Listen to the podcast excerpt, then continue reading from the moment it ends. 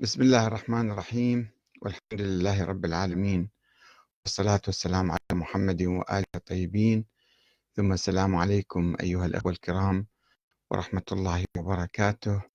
ومرحبا بكم في برنامج أنت تسأل وأحمد الكاتب يجيب.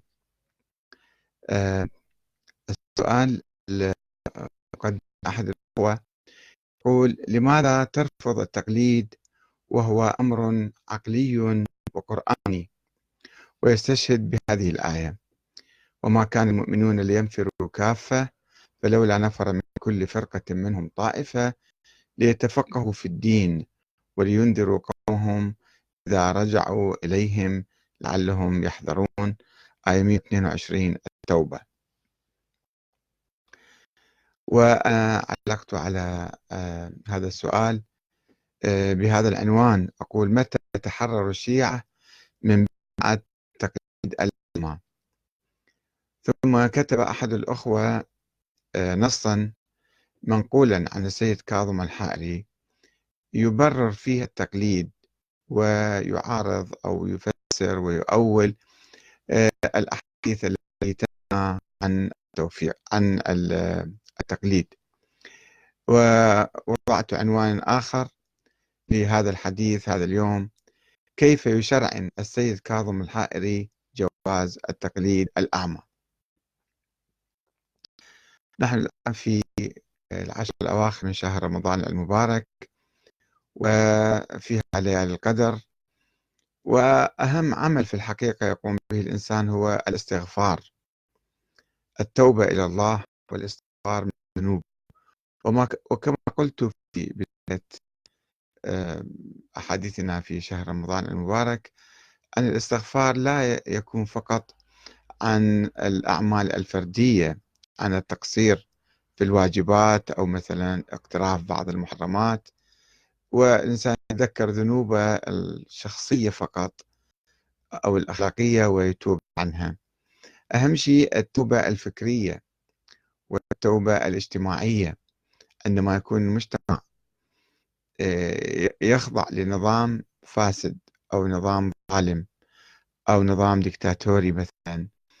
آه، أو ظاهرة سلبية معينة مثل ظاهرة التقليد الأعمى التي هي عبارة عن انحطاط وتخلف وعمل قبيح كما كان يصفه مشايخ الطائفة الاثنى عشرية قبل ألف عام. الآن أصبح المنكر معروفا والمعروف منكرا. عندما نقول على كل إنسان أن يجتهد أو آه، يفكر أو يسأل عن الدليل على الأقل إذا لم يستطع هو أن يقوم بالاجتهاد آه، يسأل العلماء عندما يفتون فتاوى مثلا ما هو دليلكم على هذا الحكم؟ لا يثق بهم ثقة عمياء ويلقي الحبل على الغارب ويقول خلاص العلماء هم يفتهمون أحسن من عندي وأنا أمشي وراهم بدون تفكير وبدون تخطيط. مع الأسف الشديد إحنا يعني مجتمعنا ينحط يوما بعد يوم أكثر فأكثر ومن تقليد العلماء إلى عبادة الأشخاص العاديين حتى غير العلماء مو عبادة العلماء. عبادة العلماء هذه درجة وأيضا عبادة الأشخاص العاديين زعماء. زعماء سياسيين قد يكون الزعيم مثلا لابس عمامة وعنده لحية وجبة خلاص هذا ما يسويه هو عمله صحيح ونمشي وراه. هذه عبادة شخصية تصير. هذا مو يعني آه، مو تقليد أعمى حتى أكثر من التقليد الأعمى. مع الأسف الشديد مجتمعنا مبتلى بهذه الظواهر السلبية. ونحن في ليالي القدر يجب أن نتوقف ونفكر ونستغفر الله ونشوف هذه الظاهرة اللي إحنا مثلا قد نكون جزء من عندها. هذه ظاهرة صح صحية شرعية فيها مثلا أدلة عقلية حتى أم لا ظاهرة سلبية وانحطاط وتخلف فيجب أن نرتفع. نرفع من مستوانا نرفع ثقافتنا نفكر نناقش نبحث نسأل ونجتهد في في الأمور وخاصة في العقائد. مع الأسف الشديد حتى في العقائد الناس يقلدون معظم الناس يقلدون حتى في عقائدهم وهذا في كل العلماء يقولون لا يجوز التقليد في العقائد. والآن نقرأ بعض النصوص نشوف ماذا يقول أئمة أهل البيت عليهم السلام. وهل التقليد وارد شرعا أم هذا الشيء محرم؟ إن مسألة التقليد ووجوبه. لم يكن لها وجود في كتب القدماء قدماء الإمامية. ولعل أقدم من قال بوجوب التقليد وخصص له بابا مستقلا هو السيد محمد كاظم اليزدي. هذا المرجع المعروف في بداية القرن العشرين. المتوفى سنة 1337 يعني 1920 توفى أو 19 في كتابه ذكر هذا موضوع التقليد التقليد واجب. في كتابه العروة الوثقى وهو من أشهر الكتب الفقهية من حيث تعليقات الفقهاء على هذا الكتاب. فقد علق عليه أغلب الفقهاء ومشوا ويا. الفقهاء صاروا يقلدوه يقلدون السيد كاظم اليزدي. من مئة سنة فقهاءنا ومراجعنا يقلدون السيد كاظم اليزدي. والسيد كاظم اليزدي وغيره طبعا خلال ألف سنة إحنا عندنا العلماء يقلدون في العقائد. علماء الشيعة الإمامية الاثنى عشرية 99% من عندهم يقلدون في عقائدهم ويقلدون الغلاة مو فقط يقلدون مشايخ الطائفة أو الشيخ الطوسي مثلا لا يقلدون المفوضة يقلدون الخطابية يقلدون الغلاة المنحرفين والناس أيضا يتبعون هؤلاء المراجع. هذه المصيبة العظمى. فالسيد كاظم اليزدي قال في المسألة السابعة ما نصه؟ عمل العامي بلا تقليد ولا احتياط باطل. ما أعرف منين جاب الفتوى هذه. يعني واحد افترضه يكبر يقوم يصلي يصوم يحج يروح يحج. ما مقلد أحد أصلا. عمل يصير باطل؟ ليش باطل؟ ليش باطل عمله؟ على أي دليل باطل؟ منين جبت الكلام هذا يا سيد كاظم اليزدي؟ المهم علماء يكتبون الفتوى مرة أخرى وصايرة فكرة شائعة عند الناس كلهم أنه التقليد اللي ما يقلد عمله كله باطل يروح لجهنم يمكن بعدين. ولكن هذه الفتوى تعتبر أكبر انحراف عن روح الإسلام وخط أهل البيت وفتاوى علماء الشيعة السابقين حتى وحتى مشايخ الطائفة الاثنى عشرية كالشيخ الكليني والشيخ المفيد والشيخ الطوسي والعلام المجلسي والحر العاملي وغيرهم الذين يذمون التقليد ذما كبيرا وليس على لسانهم فحسب بل قد أوردوا من روايات أهل البيت الكثير الذي يجعلك تشمئز من كلمة التقليد. فهذا الشيخ الكليني قد أفرد بابا كاملا في كتابه الكافي وسماه باب التقليد وأورد العديد من الروايات الناهية عن التقليد ولم يذكر رواية واحدة تسمح بتقليد الفقهاء. ومن هذه الروايات هاي الرواية المشهورة عن أبي عبد الله عليه السلام. قال قلت له اتخذوا أحبارهم ورهبانهم أربابا من دون الله. فقال أما والله ما دعوهم إلى عبادة أنفسهم ولو دعوهم ما أجابوهم. ولكن أحلوا لهم حراما وحرموا عليهم حلالا فعبدوهم من حيث لا يشعرون. الكافي الجزء الأول صفحة 53 باب التقليد. طبعا هذا رواية الإمام الصادق أو حديث الإمام الصادق هو حديث النبي هذا. بالنص يعني مأخوذ عن النبي الأكرم. وذكر الشيخ المفيد التقليد في كتابه تصحيح اعتقادات الإمامية. ناهيا عنه مستعينا بالروايات الناهية عن الاتباع والتقليد لغير المعصوم حسب قوله. نقل منها عن الإمام الصادق أنه قال إياكم والتقليد. الإمام الصادق يقول إياكم والتقليد. وعلماء المعاصرين والسيد كاظم يزدي يقول التقليد إذا أنت ما تقلد عملك باطل. شوف شلون تناقض. يبين مدى الانحراف عن خط أهل البيت جماعتنا المعاصرين. الإمام الصادق يواصل يقول إياكم والتقليد فإنه من قلد في دينه هلك. إن الله تعالى يقول اتخذوا أحبارهم ورهبانهم أربابا من دون الله فلا والله ما صلوا لهم ولا صاموا ولكنهم أحلوا لهم حراما وحرموا عليهم حلالا فقلدوهم في ذلك فعبدوهم وهم لا يشعرون. مثل الآن جايين يجعلون التقليد واجب وهو حرام. علماء يجعلوه واجب. حرموا أوجبوا الحرام يعني. وإحنا نقلدهم أيضا. أبدناهم الآن عامة الناس يعبدون المراجع. ونقل أيضا الشيخ المفيد عن الإمام الصادق أنه قال من أجاب ناطقا فقد عبد. يعني أي واحد استمعت إلى أنت. فإن كان الناطق عن الله تعالى فقد عبد الله. وإن كان الناطق عن الشيطان أو رواية أخرى عن إبليس فقد عبد الشيطان. ثم علق الإمام الصادق قائلا أو الشيخ المفيد ولو كان التقليد صحيحا والنظر باطلا إذا بالعكس يصير الموضوع لم يكن التقليد لطائفة أولى من التقليد لأخرى. كل الطوائف أتباع المذاهب والأديان يقلدون زعمائهم وشيوخهم. فليش هذه مثلا مسموح لها وذيك مو مسموح لها؟ لازم كل الناس يصير التقليد لهم حلال وجائز. عمياوي خلي يقلدون. وكان كل ضال بالتقليد معذورا. هو مقلد وهو ضال وما يعرف معذور لازم نعذره. والله ما يوديه للجنة ما يحاسب بعد. وكل مقلد لمبدع غير موزور يعني مو مأثوم. وهذا ما لا يقوله فعد بما ذكرناه أن النظر هو الحق مو التقليد. لازم أنت تنظر وتفكر وتقتنع وتعمل بما تشوفه بينك وبين ربك. مو لأنه العالم قال كذا وتمشي وراه هذا الشيخ المفيد في كتاب اعتقادات الإمامية أو تصحيح اعتقادات الإمامية صفحة 72 إلى 73 وكما هو واضح فإن رواية الإمام الصادق تشمل الأصول والفروع. لأن أكو بعض الناس إجوا قالوا هذه الرواية تشمل الأصول فقط تشمل الفروع. الرواية تقول عموما وتأكد على الفروع أكثر من الأصول. فهي تقول من قلد في دينه هلك. ومن المعلوم أن الدين جامع آه، للأصول والفروع معا.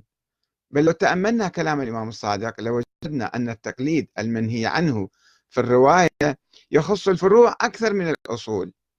والدليل على ذلك هو ربط دليل حرمة التقليد والتحذير منه مع حرمة اتباع الأحبار والرهبان وتقليدهم والتحذير منهم لأنهم قد أحلوا حراما وحرموا حلالا. مسائل فرعية مو مسائل عقائدية هذه. فقلدهم العوام في ذلك ونحن نعلم أن الفروع هي الحاوية على مسائل الحلال والحرام وليست الأصول. كما هو معلوم. ومن هذا نفهم تحذير الإمام من التقليد في الفروع والأصول. ذلك لقوله عليه السلام من قلد في دينه هلك سواء بالعقيدة أو بالتاريخ أو بالفروع أو بالأصول حتى والدين المنهي عنه؟ عن التقليد فيه هو الدين الجامع لأصوله وفروعه. وصدقوني كثيرا ممن يدعي الاجتهاد وأنا بعد دراسة أقول لكم ذلك وليس يعني اتهاما عشوائيا. يدعي الاجتهاد وهو مقلد في علم الرجال وهو مقلد في اللغة العربية وهو مقلد في التاريخ وهو مقلد في العقيدة وهو مقلد في علم الأصول حتى ومقلد في الفقه. ما يعرف ليش الفتوى جاية ينقل الفتوى يكتبها في كتابه بس ما يدري عندما يسأل المرجع أو المتمرجع. لماذا تفتي خلاف القرآن؟ يقول لك والله ما أدري هذا العلماء السابقين هكذا كانوا يفتون. طيب أنت شلون تفتي فتوى؟ ما تعرف دليلها شنو؟ صدقوني مسائل كثيرة موجودة وتحدثت عنها كثيرا أيضا. نجي على الشيخ الطوسي الشيخ الطافي يسمى. الشيخ محمد بن الحسن الطوسي في كتابه الاقتصاد يقول التقليد شنو التقليد هو أساسا؟ إن أريد به قبول قول الغير من غير حجة يعني غير دليل. واحد آخر افترض هو مقتنع برأيه. طب هذا إله حجة بس مو إلي حجة. أنا أجي أتبعه هو عنده ظن بهذا الحكم أو عنده جهل أو عنده هوى أو عنده أي شيء كان أو عنده شباه أو حتى عنده علم. هو مقتنع برأيه الله يجازيه برأيه. بس أنا ليش أتبعه؟ الله ما مكلفني ولا موجب علي أن أتبع إنسان آخر. يقول التقليد إن أريد به قبول قول الغير من غير حجة وهو حقيقة التقليد معنى التقليد. فذلك قبيح يقول العقل ما يقبل. هسه مسوين التقليد بأدلة عقلية يقولون العقل يقول بالتقليد لا عقل لا يقول بالتقليد. لماذا يشرح الشيخ الطوسي؟ لأن فيه إقداما على ما لا يأمن كون ما يعتقده آه، آه، عند التقليد جهلا لتعريه من الدليل. هذا الذي يتبعه جهل مو علم ما في دليل. والإقدام على ذلك قبيح في العقول عقلا قبيح. أنه ليس في العقول تقليد الموحد أولى من تقليد الملحد. إذا واحد مسلم مؤمن انقلده وذاك مقلد الملحدين. هذا شلون يصير؟ نفس الشيء يعني. هذا مو أولى من ذاك. إذا رفعنا النظر والبحث إذا إحنا بدون تفكير نتبع واحد كان فنفس الشيء يصير. والب... ورفعنا النظر والبحث عن أوهامنا ولا يجوز أن يتساوى حق وباطل كتاب الاقتصاد صفحة 10 إلى 11 الشيخ الطوسي.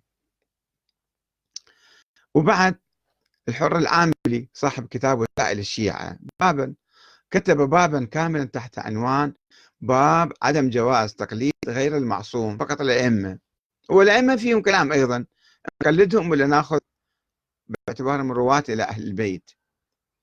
ذكر فيه عددا كبيرا من الروايات التي تنهى عن التقليد تقليد غير المعصوم منها ما جاء عن أمير المؤمنين عليه السلام أنه قال من أخذ دينه من أفواه الرجال سالته الرجال يعني ظلوه ومن أخذ دينه من الكتاب والسنة زالت جباله ولم يزل وسائل الشيعة جزء 27 صفحة 132 آخر شيء شوف السيد الخوي ماذا يقول؟ يقول في كتابه الاجتهاد والتقليد آه، يعترف بعدم وجود أي دليل شرعي على التقليد. فيقول إن التكلم في مفهوم التقليد لا يكاد أن يترتب عليه ثمرة فقهية. اللهم إلا في النذر. وذلك لعدم وجوده في من الروايات عندنا حول التقليد.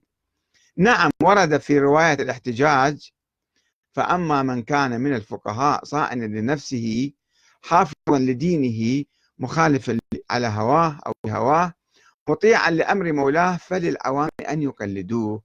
هاي الرواية اللي يحتجون بها أصحاب التقليد المراجع.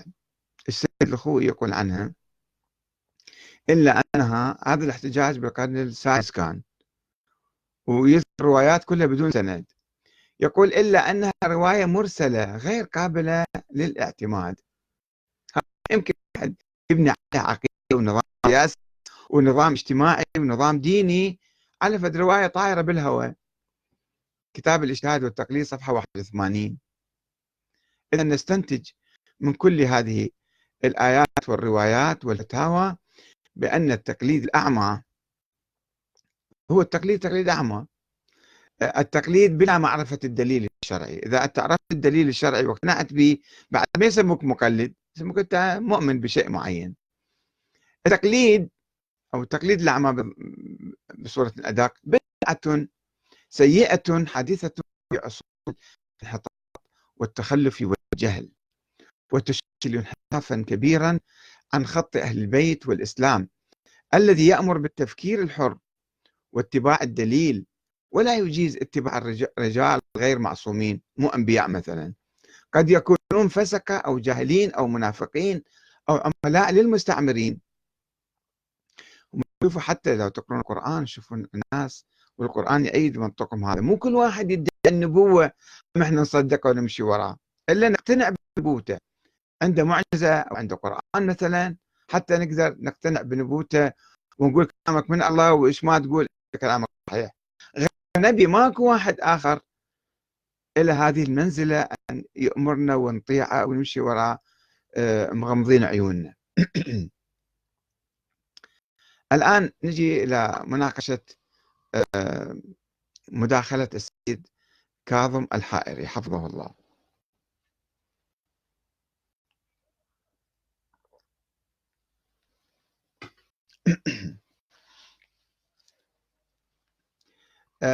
يبدو واحد ساعة وجاوب هذا حط المداخلة مالته في صفحتنا. يقول السؤال سيدنا ما هو المراد من قول الصادق؟ آه، إياكم التقليد فإنه من قلد في دينه هلك. إن الله تعالى يقول اتخذوا أحبارهم ورهبانهم ورهبانهم أربابا من دون الله. فلا والله ما صلوا ولا صاموا ولكنهم أحلوا لهم حراما وحرموا عليهم حلالا فقلدوهم فعبدوهم وهم لا يشعرون. وهل سند الرواية صحيح؟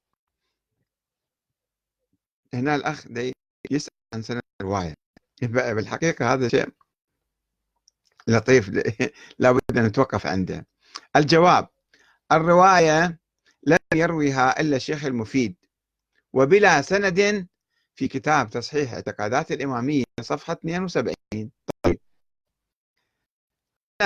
طبعا الرواية هي تعبر عن حديث نبوي وآية قرآنية تفسر آية قرآنية ما يحتاج بعد سند ولا يحتاج راوي ومسألة عقلية تتفق مع القرآن مو قاعد تتناقض مع القرآن حتى نقول يا شنو سندها وليش جاية هذا إحنا عندنا آه، نظريات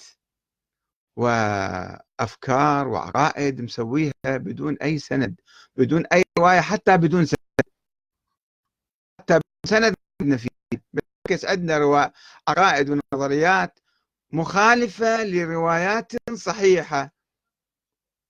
مثلا وجود الإمام الثاني عشر.